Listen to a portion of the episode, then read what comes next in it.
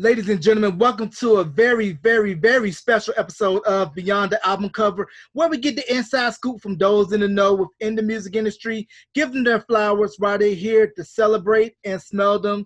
Like I said, this interview is very special for me. This guy right here, all the interviews that you've seen me do, he's seen it firsthand from the days in Brown, Taylor, WAG 103.1 FM, the time machine to beyond the album cover. He has an important part in my story, and we're gonna hear about his music, his new album that just dropped, Merge Records, Chapel Hill, everything else in between. Ladies and gentlemen, give a big round of applause for Josh Kimbrough. Josh, welcome to the podcast, bro. Oh man, Jarrell, thank you so much. It's, it's good to see your face here, and it's good to hear your voice. Um, yeah, we go way back, and uh, yeah, those times at the college radio station, those were those were really special. Yeah, they definitely were. Even though we're only pumping out 18 watts, we still had a lot of listeners, a lot of viewers. Thank God for live streaming because that's how I got a lot of my views live streaming. Because I that's right. I did an interview a couple months back with um the artist formerly known as Show Smooth, Chris Lee, who is now the mm-hmm. sports anchor at WRAL, and we were just reminiscing, talking about how we used to do Walmart runs to go buy TDK 120 minute cassette tapes just so that we could have enough to record our shows and the little oh, man. underneath the board. Don't you kind of miss that though? The yeah, physical I, formats. Yeah, yeah. You I, know, I, I miss that man because I remember not being able to know how to really operate a record player until Jack mm. kind of showed me. Jack Botany, for those of you that don't know, was the station mm-hmm. general manager. Um, he gave mm-hmm. me and all of us our shot, and he showed me the record player, and I was like, "What is this? How do you work this?" Mm-hmm. But I became a pure master at it. But likewise, it is good to see you. Good to hear from you. Oh yeah. We go way back, so we're gonna get into all of that. So, where did your love of music come from, and who are some of the musical influences that you listened to growing up? Yeah, I would say that um, I feel lucky to have grown up in a musical household. So my dad is a piano player, keyboard player. Um, he actually went to Duke University in the late 70s, and he was in sort of like a jazz fusion type of band. So he sort of has that funkiness to his style. Um, and as I was growing up, he was always playing the piano, always playing, you know, some sort of Scott Joplin, ragtime songs, or just just really anything, just just jamming away on the piano. So I think that's really where you know I started. My love of music came from him, you know, and and and things like that. So, mom, music inclined as well, or just dad? Mom definitely appreciates music and actually mom can hop on the piano and she remembers some of those songs that she used to play taking lessons when she was younger. But um, yeah more so dad is the one who is just constantly playing and writing music. And um, but they both encouraged me a lot you know as i was growing up um, you know buying me instruments or just you know putting me in lessons or you know just encouraging me. So yeah, and that's where it all starts with most virtuosos. You start buying instruments, enrolling them in lessons, and you sit, you learn, you play. Do you remember the first piece that you learned to play on the piano? Ooh, that is a good question. I don't. I did take piano lessons from first from my dad, and then from other other teachers.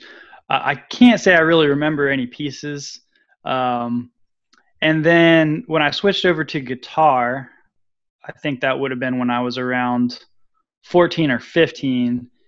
I do remember um, when I first started taking lessons on guitar, I was studying um, Freddie King, who is a jazz, or sorry, he is a blues guitar player.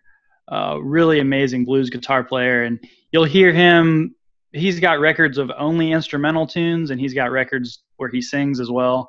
But you know that was that was me learning sort of the blues basics and i learned a lot of those freddie king songs um, to really start me off.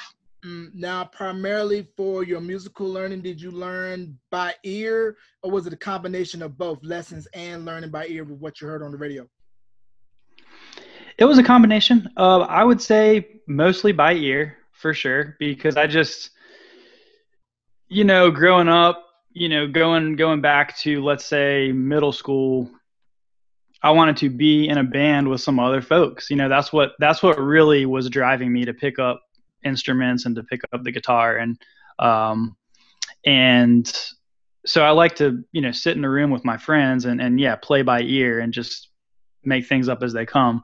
Um, at the same time, I did take some classical guitar lessons in uh, sorry in late high school and that was reading off of a page a little bit. So I, I had a little bit of of that as well, but uh, a lot of it was playing by ear. Mm, and that is a skill within itself. Me, I'm not musically inclined, but if I was, piano would be one of the instruments I would love to because it's so classy and people tend mm. to look at you like you got a higher credit score if you know how to play piano. That's right. Well, and it's nice, you know, if you walk into somebody's house who has a piano and you can sit down and play something on it, you know, you you get bonus points for that. You know, that's and, or you just you get to start you start the party. You know. Mm-hmm. And for those of you that don't know, back in the day, having a piano in the house was a status symbol because if you had a piano in the house, mm. that meant you had money. Mm. Mm-hmm. Or the appearance of money. Now, did you get your start cutting your teeth in the talent show circuit in school? Now, we all know for some musicians that yeah. was the brutal training ground for fame yeah. and fortune. If you were the man or the woman by six or seven period, you were good money. Oh yeah, oh yeah. So a school talent show is what you're talking about. Mm-hmm. Uh, you know, I, I, went to school here in Chapel Hill, North Carolina. Um, so our high school, we did have a yearly talent show, and that was a pretty big deal. And um, yeah, two two bands of mine, you know, one junior year, one senior year, got into that talent show, and and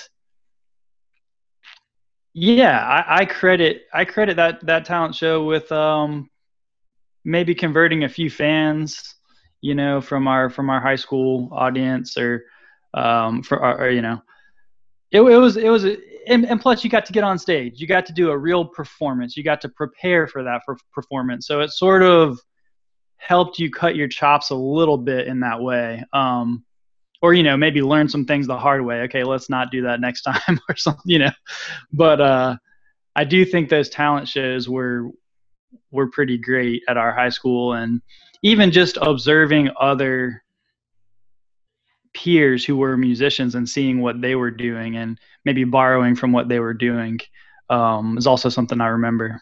Mm, now, was there a lot of collaboration between all the musicians at the school, or everybody kind of stayed within their own sets? So I do remember senior year talent show. You know, I accompanied a friend of mine um, who was was singing a Ani DiFranco song. So she asked me to accompany her on guitar, and then my band played. Um, and then I remember we really liked a drummer from another band, so we ended up asking him later to to play with us. So I think yeah, there was a little bit of cross pollination there, and and um, that was a cool aspect of it. Yeah. Now, did you do marching band during this time or no? I did. So trombone was was the other instrument I was playing at the time. Um, that didn't last very long because I, you know, I love the guitar and I just ended up spending all my my time on guitar and and writing my own music instead of being in the marching band. But um, I did one. I actually I played in the, I, I rehearsed with the marching band, but I never actually marched with the marching band because I played soccer as well, and that was a conflict with you know football and marching band. So. Mm-hmm. Yeah, for those of you that but yeah, know, try, yeah. yeah, for those of you that don't know, normally fall sports have a tendency to overlap with marching band season, and you don't have a so this one time at band camp story that you can share, right? Right. No, I don't. No, I don't. No, I this don't. one time at back. now, was your high school band a choral style marching band, or was it kind of like a mix of choral and show style? Ooh, um, you know, I, I'm not really very familiar. Like I said, that that freshman year, I did a little bit of rehearsing with them, but I wasn't even that familiar with with their whole repertoire. So Mm. Yeah, I wish I could tell you. Yeah, for those of you that's unfamiliar with choral and show style, choral style is more your traditional marching band where you're going to play your traditional pieces, maybe have your standards in. And show style is more of what you see with the HBCUs, where it's more of a performance. Right. You have the dancers, you do your popular songs, and it's more of a show, and which segues to our Yeah. meeting point. A little old Mhm. school by the name of University of North Carolina at Greensboro, which is 10 to 15 minutes up Market Street from North Carolina A&T, one of the baddest HBCU bands in the land. So what led you to want to be a Spartan at UNCG? What led me to go to UNCG? You know, to be honest, one thing that sealed the deal for me, you don't see a lot of brick and mortar record stores out there these days. Um, you see a few, but there was a great one on the main drag right next to UNC Greensboro back back when you and I went to that school, um, Jarrell. So um, that was called Gate City Noise, and you know they they yeah it was a great record store with a with an owner who would point you in the right direction if you told him I sort of like this and I sort of like this. Can you show me something new that I'll love? And he would he would point you right to it. Um, they would have actually amazing live shows there too. And um, anyways, I just caught the vibe that it was there was a cool thing happening there. Um, and you know that was that was just one little record store, but to me it just felt like okay that that was going to be an oasis, and um, that got me excited about it. Yeah, and then of course from there, well, there there did end up being a good music scene. Um, the more I got to know the town, you know, once I started going there. So Mhm. Yeah, I actually never went to Gate City Noise. 'cause I think they demolished that. I want to say maybe my sophomore year because it's a Walgreens Okay. now. But uh, I remember Yeah, seeing that yeah. when I first arrived in um, fall of 04. So how did you end up at WUAG 103.1 FM and get assigned to the job of PD? Yes, yes. That's going down memory lane. Let's try to remember these things. Um, so, you know, you, you get to school freshman year, you, you do the orientation, you, you move into the dorm, um, and oh, am I still there? Okay. And you just start to find like minded people around campus, right? Um, maybe it's a T-shirt they're wearing of a of a band you like, and you you just go up to them. I feel like that's one of the the few times in life where you just sort of go up to a stranger and just say, "Hey, who are you? You know, I'm new here. Let's be friends." You just find some common ground. So, so I found a few of those people, and I guess somehow one of us or a couple of us had heard of this um, orientation for the radio station and went to an interest meeting. And yeah, basically freshman year, I was able to get my my first show, and that was I remember it very vividly. I mean, that was great times. I really looked up to the DJs who came before me and after me, and it was just yeah, it was such a great feeling to just sit behind the desk, speaking to that microphone. You know, you had this huge library of CDs and, and vinyl all around you. you. You're just ready to discover new things, you know, and um, yeah, that was that was really really exciting, and and plus then you felt like you were part of a community as well, you know. That, like I said, those DJs that came before and after you, and you would see them at meetings too, and um, you had a common interest, and so that's kind of how I started off, and then I liked it so much. I mean, I wanted to be there all the time, so I applied to be on the board, and and that's how I got to be program director. Oh man, so kind of like you, I saw the interest table during uh, Welcome Week, i- indicated, "Hey, I want a show, I want a show," and Mhm. I ended up getting a show like, right away. But I can remember there was a lot of trepidation. You remember because of the policy where Oh yeah, no commercial stuff. Because I remember writing out my first Yeah. couple of playlists and like, no, can't play this. No, can't play this right. no can't play this so what was your guys' thoughts when uh, you first saw that i was going to play stuff that was non indie that was commercial and we want to keep it indie. Oh, be be honest. no, man. no, no. See, no, no, no. I think I think that's a special thing about UNCG's radio station WAG. I mean, I think I think it's not too stuffy of a place where you know some stations might be more like that, but I think it, it's it's a a little bit more of a wide open space um, for yeah all different kinds of shows, you know, and just I mean yeah, there's a format and, and there's kind of like you're right that that indie music is kind of what's in rotation there and things like that, but um no, I mean just it was it was great to have all different flavors. You know what I mean? Like I, I ended up doing a roots music and bluegrass show um, with another guy. I think that was my senior year. Um, so that was a little bit off of that, you know, standard programming as well, um, or that that uh, like I said, rot- indie rotation programming as well. But I mean, you you want somebody who's excited about adding those different flavors, you know. Mm-hmm. And I mean, come on, like your your passion for you know the style of music and also your knowledge, your in-depth knowledge, being able to you know inform and educate people about that type of thing. I mean, that's so valuable and, and so cool. Mm, yeah, because I definitely felt that we had a great mix. You know, depending on what time of day, you can hear bluegrass, you can hear Americana, you can hear rock, you can hear hip hop, you can hear sports, you can hear ambient music, you can hear EDM, live hip hop mix. Shout out to Ev and Section Eight, man. But um, I just felt Yes. that WAG, we were all together and saying we're gonna put together something that even though maybe only one to two people were here is on campus or not, we were gonna do it Mhm. our way and we weren't gonna apologize about it. Cause I can remember a lot of the acts that ended up becoming fans of, I heard about first through UAG. Um, that was the first time I heard of Little Mm. Brother. That was the first time I've heard Oh, of cool. Exchange. First time I've heard of Carolina Chocolate Drops. You know, so a lot of Ooh, these yeah. acts that I would normally not associate myself with, I got to hear Right. first through our little Mm. tiny 18 watt station. Mm.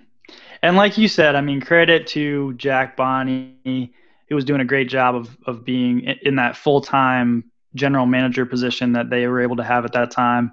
Um, I mean, bringing little brother to the station that was Yeah, that, a was highlight. beyond cool. Yeah, you because I remember you and I, we got a chance to take a picture with, I want to say ninth, yeah, and I think it was ninth and Big Pooh.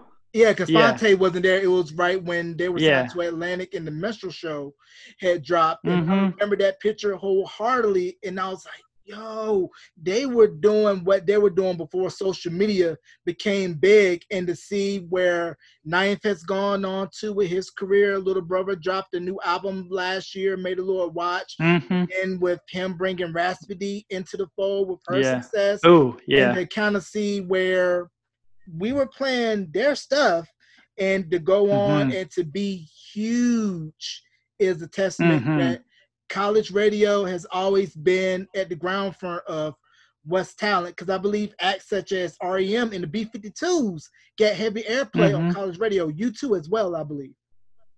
Mm-hmm. Yeah, no, that's right. Yeah.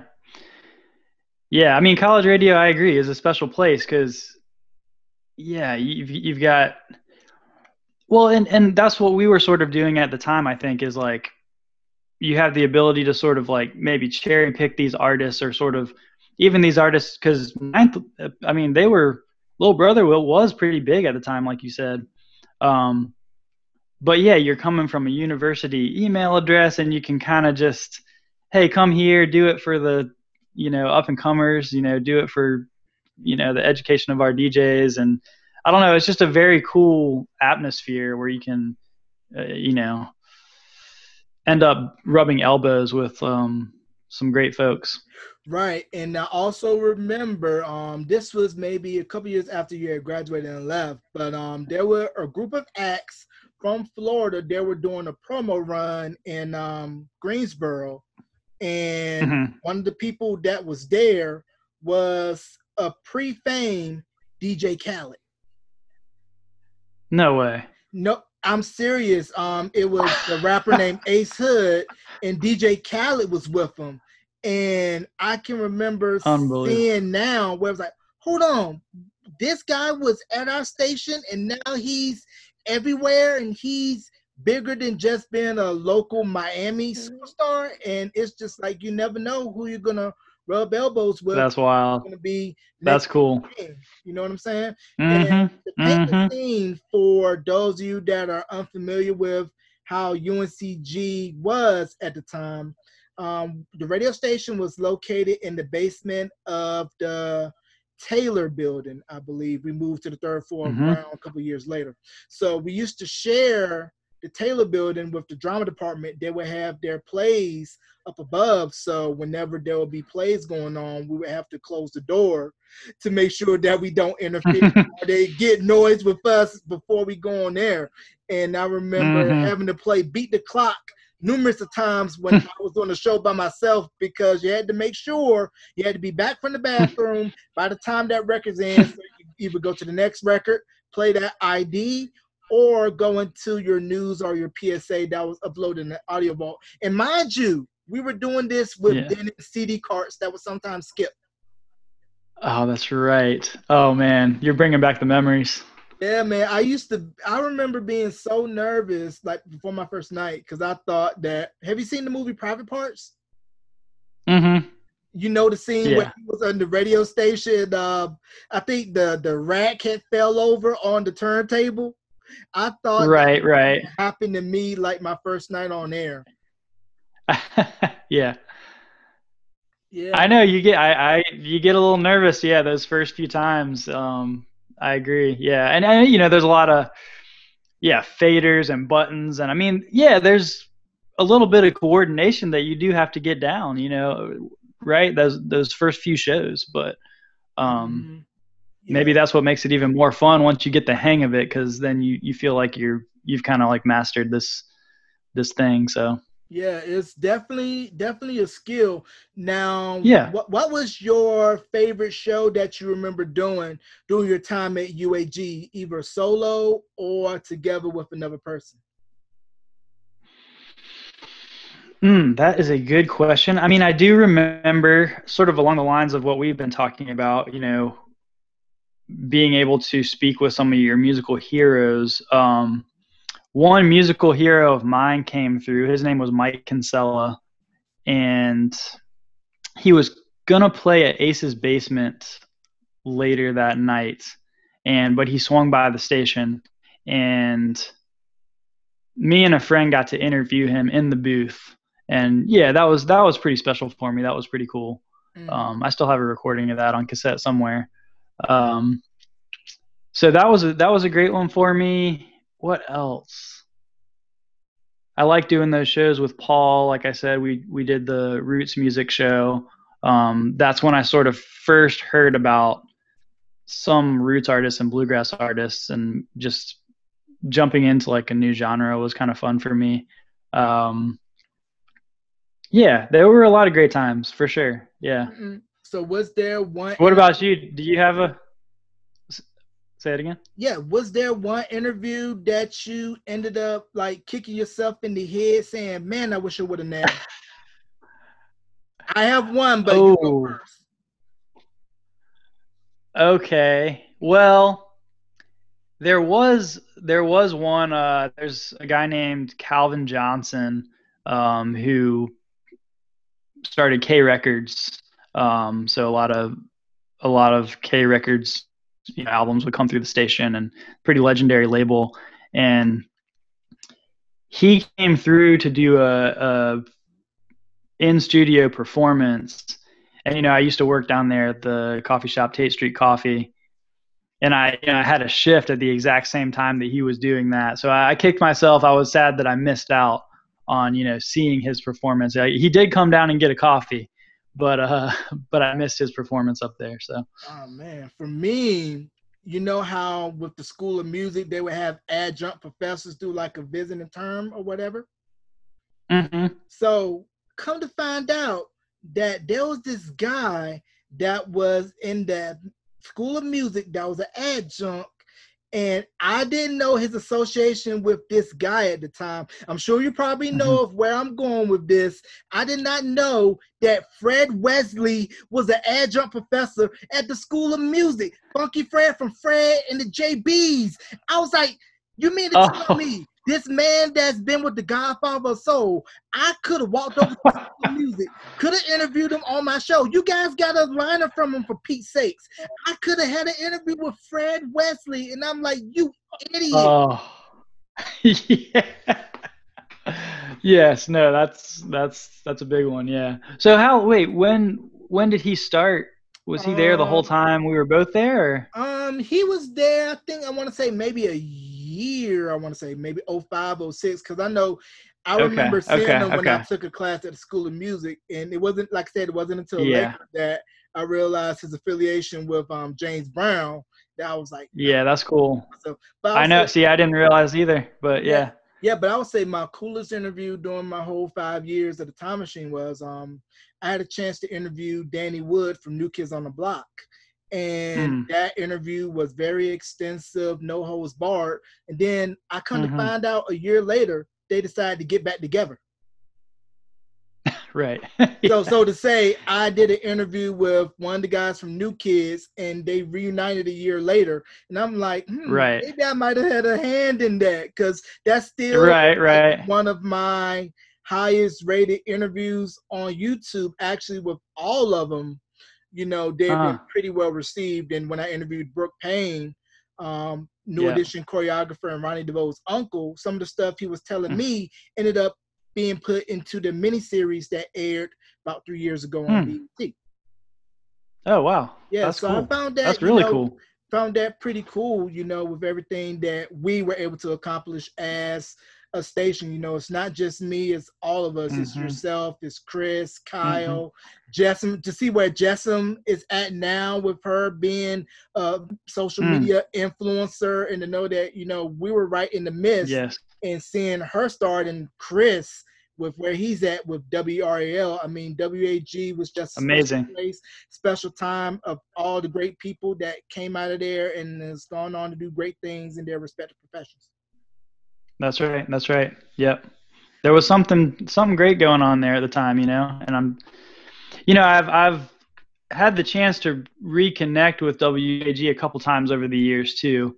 Um, you know, whether when I'm putting out music or something, and I'll, I'll go up there and and um, one time I played some songs live, and so and and there's there's still really cool stuff going on there, you know. So yeah, it's just a great place in general yeah, definitely support WAG. You know, Emily Harris, a UNCG alumni. It might have been something in the pizza at New York Pizza, which was one of my favorite haunts when I was there. It was either um, New York Pizza or Jimmy John's, because Jimmy John's had first opened maybe a year or so after I was there. Then China Walk was another spot. You had to do you had to do Jimmy John's late night. Yeah, that, that was your that was that your, was your one option, really. Yeah, that was your go-to if hey, if you were doing that late night cramming for a finals, or if you were doing the devil's lettuce, as some people would call it, then that'll, right. that'll mean, be your go-to. Now, can you explain yeah. to the people the importance of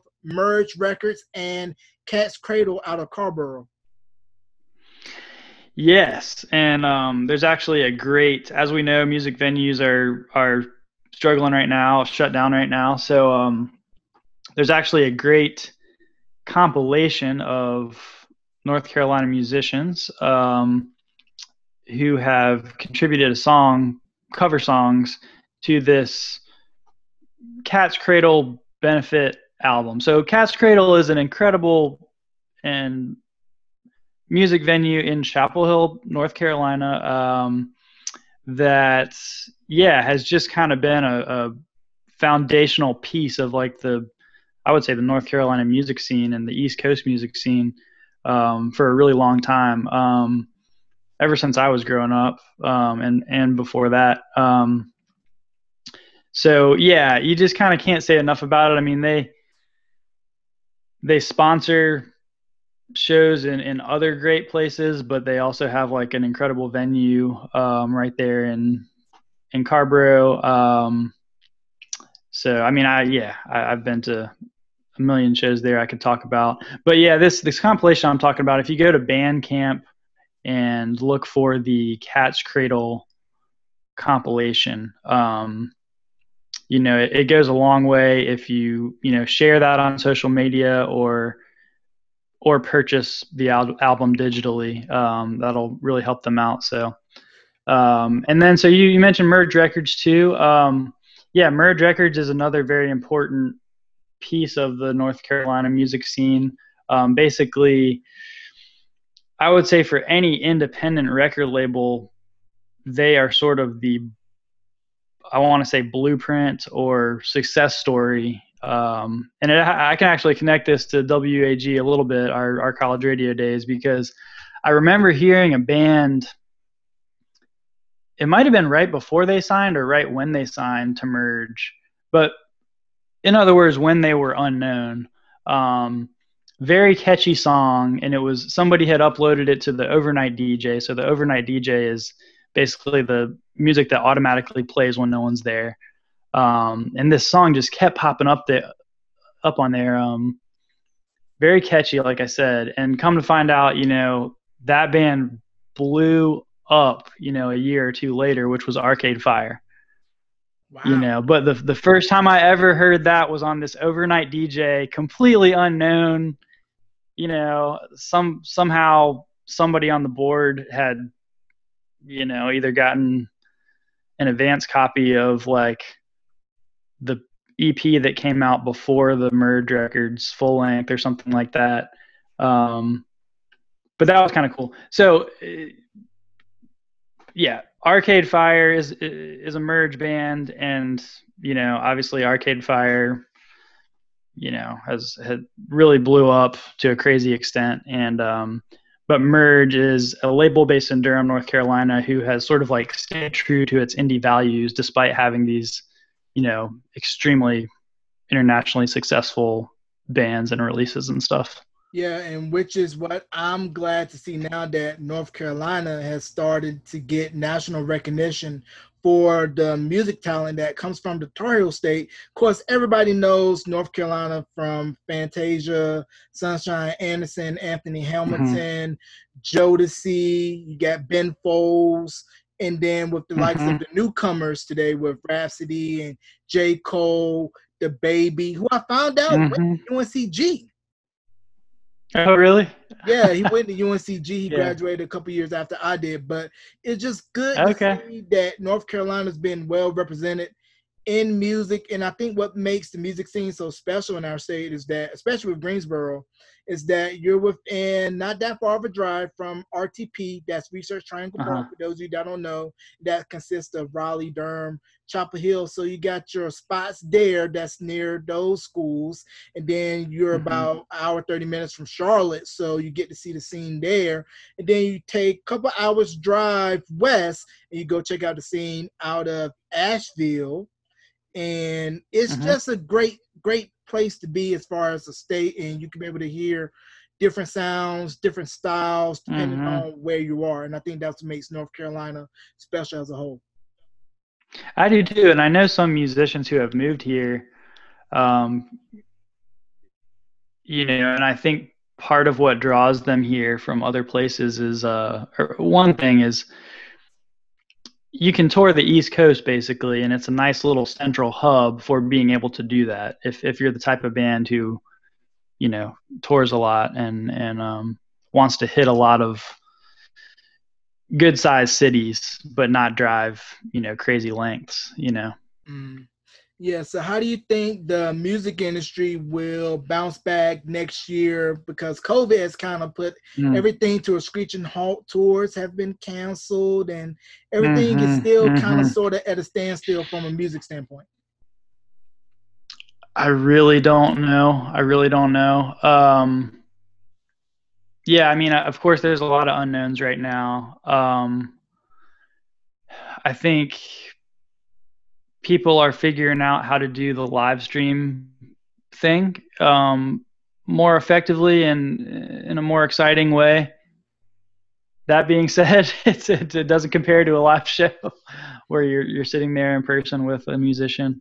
Um, so, I mean, I know a lot of great music is being written right now and is is is going to be shared at some point. And um, as far as the infrastructure, I mean, I really don't know. I just, I guess, I just have some have hope that you know artists and musicians are going to be resilient and that i mean we just we just hope that society will will value that that piece you know i think that's that's kind of the the, the creative piece and the and the cultural significance of artists you know i think that's that's the big question is is that going to be valued and is there going to be help for venues and musicians you know right especially um, and support i mean i know yeah sorry yeah, especially with the indie venues like you're saying, like Cat's Cradle, they're no, they're like hanging on by a thread by now. So if you know of any indie venues that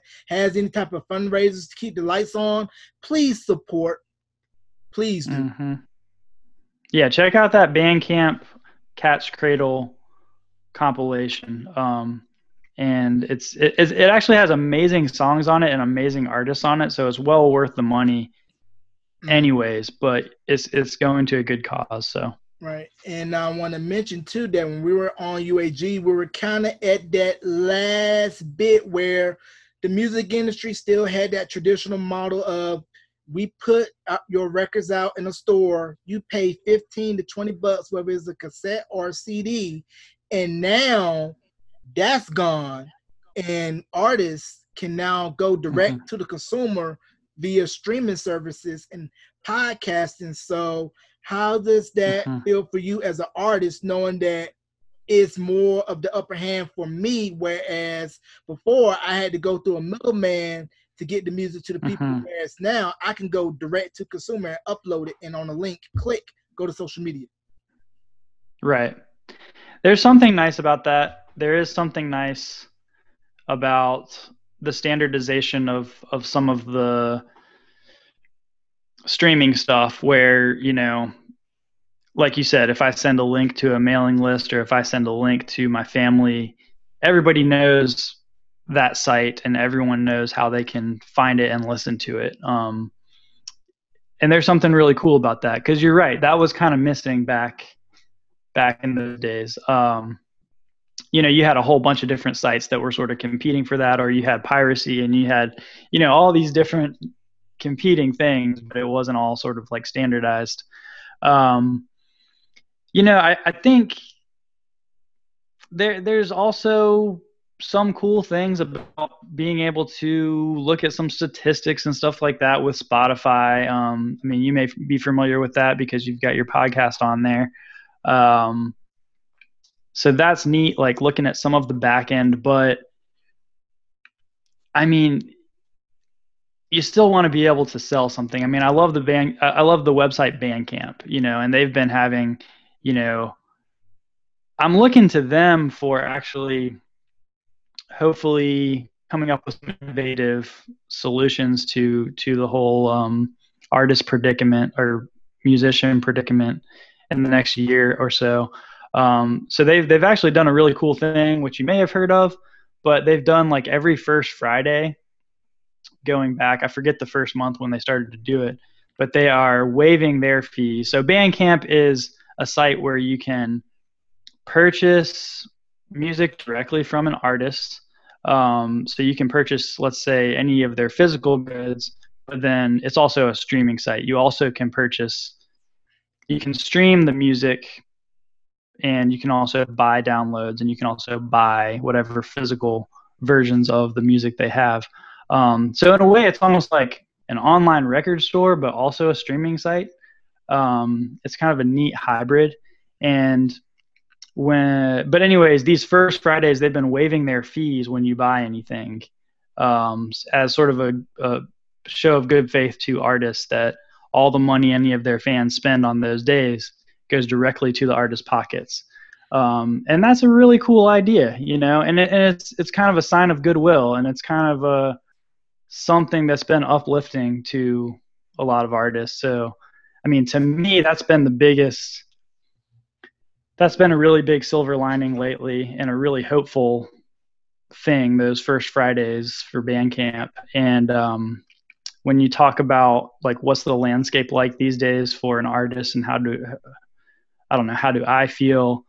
Um, yeah, there's a place for Spotify, definitely, but it's really nice to have that other website that encourages folks to value the music and spend their money on the music to try to sustain you know that sustain the music and help that artist create more of it you know mm-hmm. yeah because while it's good to have that digital download of a record but to me there's nothing like going to a store getting a copy of a cd or whatever hard physical copy of music that you have, being able to open up, see the inserts, read the liner notes, maybe read the lyrics if they're printed in. It's just something that you can't get when you just click buy and you have the mm-hmm. audio file, all those of higher quality, right in your Dropbox. There's still nothing like a vinyl record. And I gotta thank UAG for.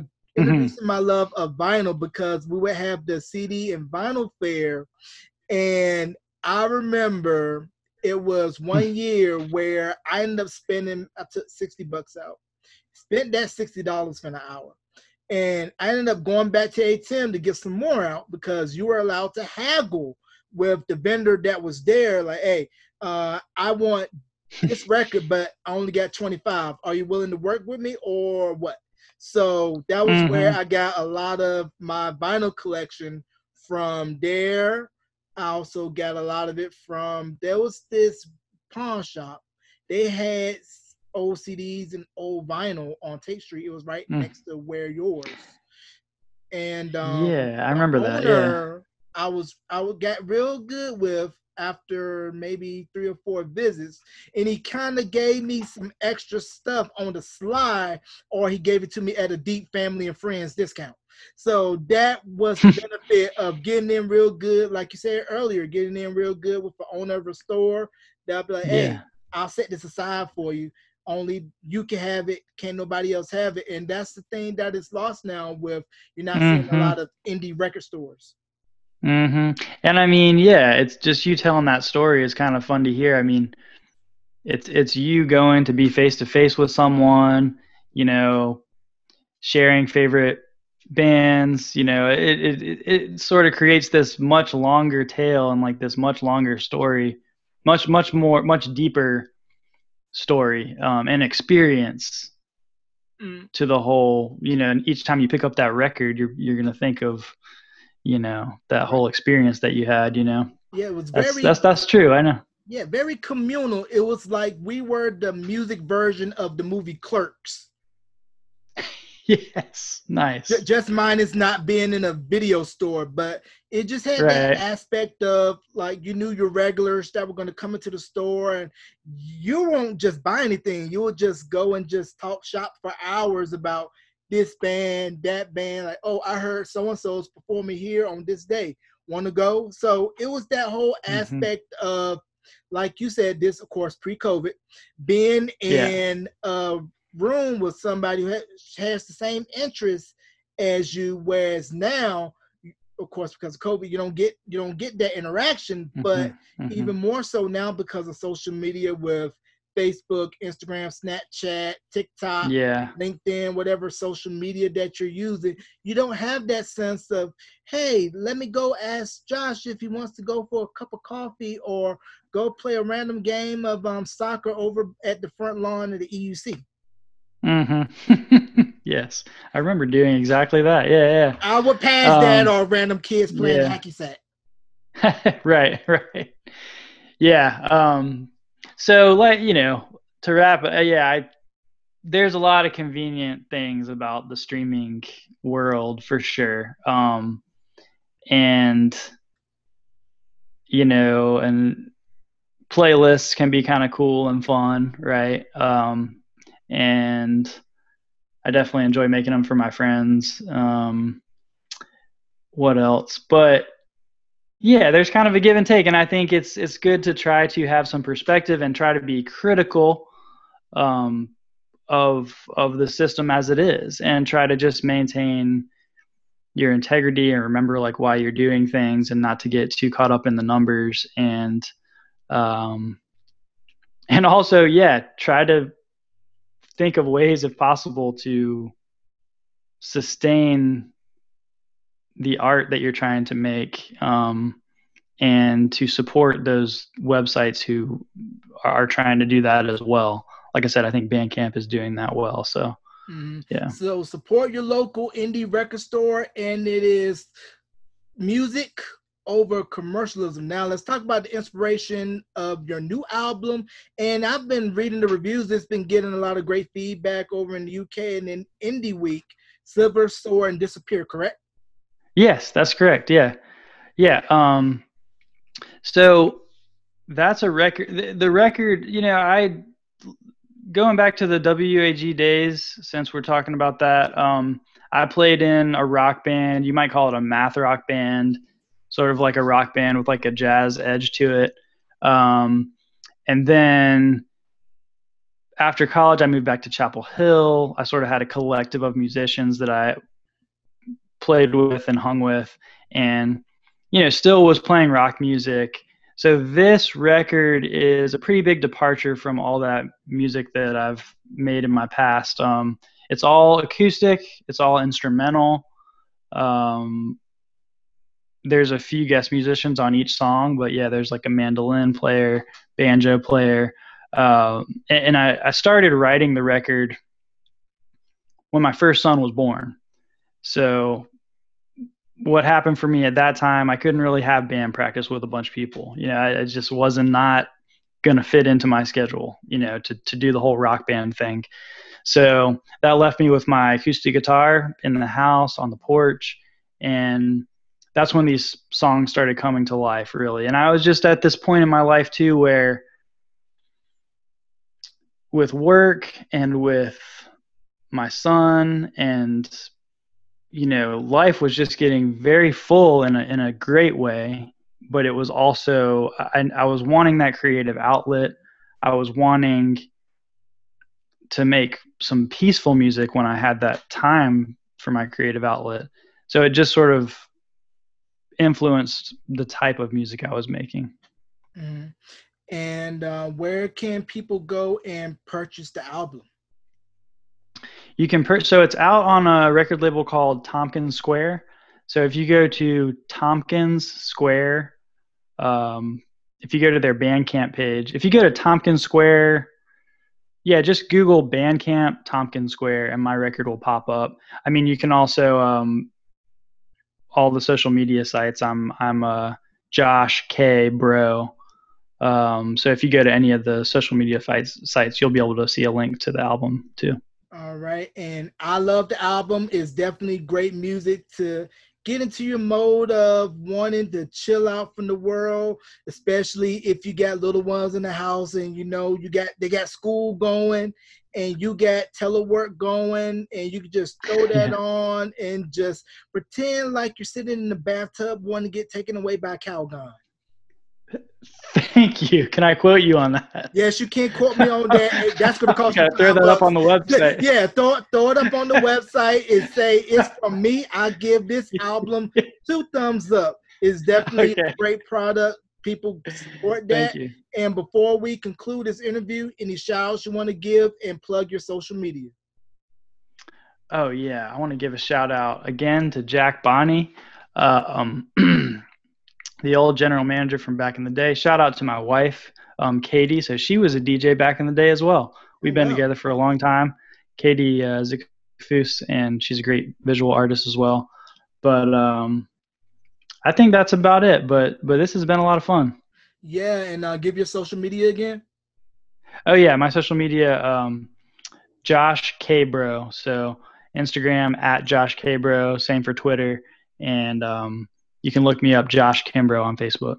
All right, and like I said, bro, we've known each other for over ten years. Like hard to believe this year, 2004, is 16 years, man. So It is hard to believe. It really. So, like like I said, you've played an important part in my life and everything that I've done from UAG to Beyond the album cover, which is an extension of the Time Machine. So for that, you, Jack, Eric, Jared, Jenny, Jessam, Kat, Liam, Travis, Kyle, Prez, A Town, Section 8, Chris, um, anybody, everybody that's had a hand in UAG from the days of the Taylor building to the third floor of Brown.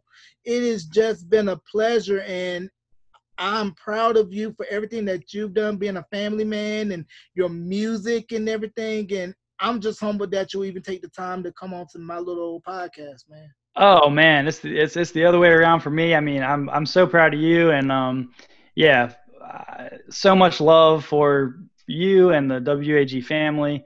Um, yeah, it's it's it's big time to see you doing this podcast. I'm a listener. Can't wait to see who comes up next. And um, yeah, you're doing great things. I appreciate it, Johnson. You can catch this episode along with past episodes on Anchor Breaker, Stitcher, Spotify, TuneIn, and just add it onto Apple Radio. And the video portion of this interview will be available on my YouTube channel, youtube.com slash J85. That's youtube.com slash lowercase j number eight, number five. Ladies and gentlemen, beyond the album cover with my good friend, my brother from another mother, Josh Kimbrough. Josh, thank you for coming on to the podcast, bro. Thank you. Thank you. No problem.